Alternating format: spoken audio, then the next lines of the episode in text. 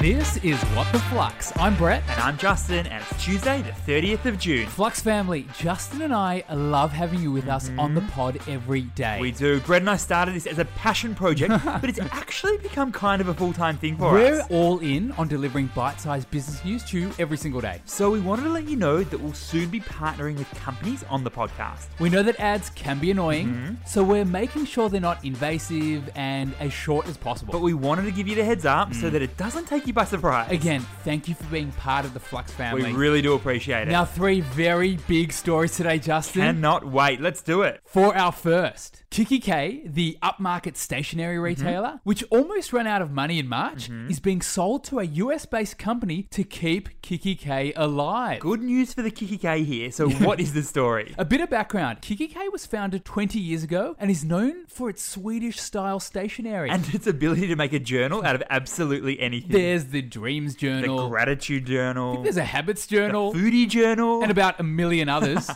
Kiki K was battling pre COVID and had actually been chatting to potential buyers in China to keep the company going. According to the company's latest numbers, Kiki K lost around $8 million back in 2017. And now Kiki K is being bought by a company named Erin Condren Design, which is focused on similar products in the US. so, what's the key learning here? When a company starts to succeed, they're often faced with greater expectations for how they deliver profit. So, how does a company continue to grow? There are a few options. Number one, they can take market share from other companies in the same industry. Like Kiki K taking market share from Mm-hmm. Officeworks. Hmm? Two, they can expand their product range. Like if Kiki K were to get into, say, stylish sneakers. Exactly. Or three, they can expand into new geographical regions. like going overseas with their current stationary range. Kiki K picked option three and went overseas. But it was a classic example of when overseas expansion can actually hurt a company really badly. For our second story, Amazon has just taken its biggest step yet into self driving cars after buying Australian founded startup Zoox. Very interesting stuff. What is the deal here? Mm-hmm. Well, first thing first, Zoox is creating, quote, autonomous mobility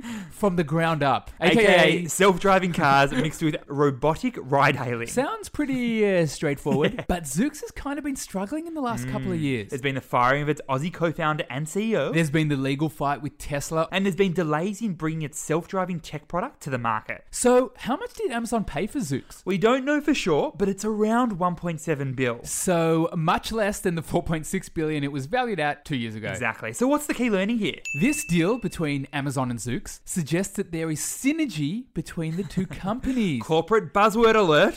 Brett, what is synergy in the finance sense? Synergy is the concept that the performance of two companies combined is greater than the sum of the separate individual parts. Think Captain Planet the TV show. Individually, earth, fire, wind, water, and heart are good. But with their powers combined, they're much stronger. we don't know what Amazon plans to do with Zoox, but it's possible Amazon could integrate Zoox's tech into Amazon's logistics network. This could help them offer cheaper and faster delivery to customers. For our third and final story, fast growing social media behemoth TikTok is announcing to advertisers that it is open for business. Ooh, literally. TikTok has officially introduced a new ad platform named TikTok for Business. TikTok is definitely growing up here, so what's the story? All right, let's call it for what it is. TikTok is a genuine addiction for its users. Like you and me. and our five-year-old cousin Chelsea. And don't forget Uncle Bernie, it's basically the place to demonstrate your dancing skills. or a lack thereof. but most of all, it's become the home of pop culture trends. Now, TikTok is launching its ad platform that will be the home for all its current and future marketing options for brands. Which is pretty attractive for advertisers. because TikTok has more than 500 million Wow. active users every month. so what's the key learning here? The purpose of TikTok's new ad platform is to change TikTok from being a place where companies test and experiment Hmm. with branding exercises. What TikTok wants is for it to become a real challenger to other social media giants like Facebook, Instagram, Mm-hmm. Yep. Twitter, Snapchat. But TikTok wants advertisers to do it the TikTok way. it wants to flip traditional marketing on its head. AKA force advertisers to create TikToks as ads. If it works for everyday users, it'll also work for businesses too. I can just imagine a bank CEO doing Drake's 2C slide.